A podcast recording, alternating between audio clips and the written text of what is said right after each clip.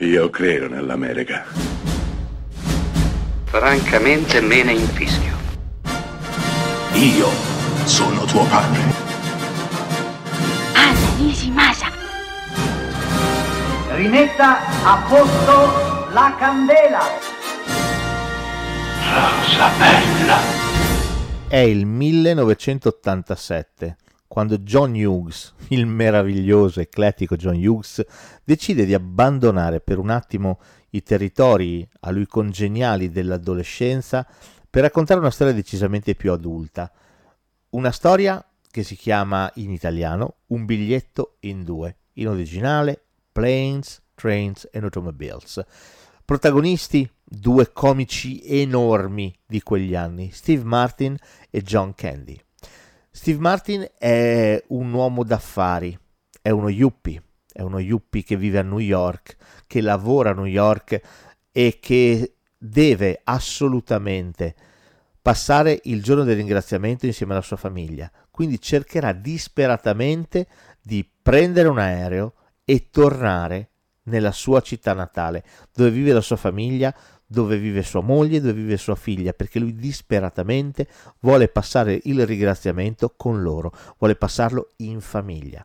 Un unico enorme ostacolo si pone ad ostacolarlo in questa missione. John Candy. John Candy, per chi, lo, chi non lo conoscesse, era un comico che negli anni Ottanta eh, andava per la maggiore, aveva fatto un sacco di film. È morto giovanissimo, a 53 anni, per un attacco di cuore, pensate. Eh, grossissimo, veramente grasso oltre misura, con la sua faccia pacciosa, meravigliosa, eh, incapace di non suscitare una, una risata anche solo guardandolo. John Candy rappresenta, rappresenta l'ostacolo. Sì, perché il nostro Steve Martin verrà bloccato oltre che dalle circostanze del maltempo, l'aereo non può decollare perché comunque è brutto tempo, dovrà atterrare da un'altra parte, non ci sono treni disponibili, anche il treno a un certo punto si fermerà, eh, le automobili non ci sono, insomma al di là delle vere e proprie difficoltà che dovrà incontrare nel proprio cammino, incontrerà in continuazione John Candy, questo meraviglioso, paccioso, commesso viaggiatore che commercia in anelli da doccia e attraversa il paese e anche lui si trova sballottato da queste difficoltà. Però John Candy, così enorme, così ingombrante, è l'ostacolo al rampantismo, allo yuppismo di Steve Martin. Non scordiamoci il 1987, l'epoca di plastica, l'epoca dell'edonismo, l'epoca dell'affermazione di sé a tutti i costi. Steve Martin rappresenta questo, il famoso colletto bianco che ce l'ha fatta nel lavoro e pensa che nulla possa ostacolarlo.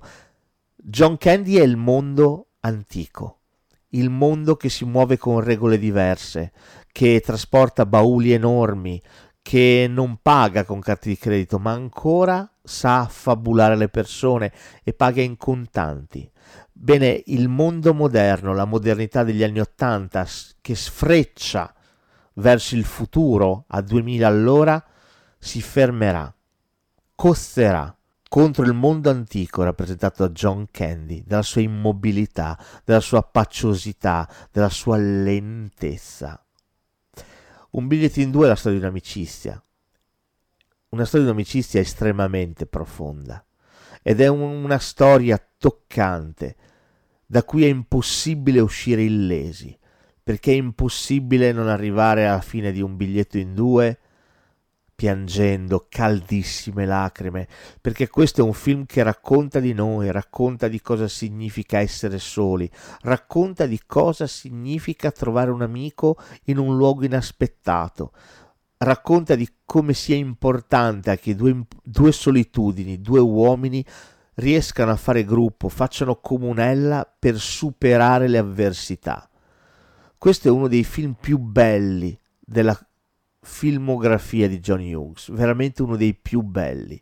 Un film toccante, un film profondo, un film dove due comici apparentemente molto diversi, Steve Martin tutto faccette e John Candy tutto fisicità, si uniscono e diventano un unicum che è rimasto indissolubile, indelebile nella storia del cinema. Vi basti pensare che il recente Green Book nel suo finale cita apertamente il finale, il meraviglioso, toccante, lacrimevole finale di un biglietto in due.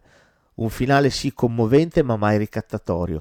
John Hughes arriva a quel finale mai prendendoci in giro, mai usando le scorciatoie, ma sempre e comunque facendoci sentire in prima persona che cosa significa essere soli e cosa significa quando uno sconosciuto, un potenziale amico, ci porge una mano e ci regala un sorriso.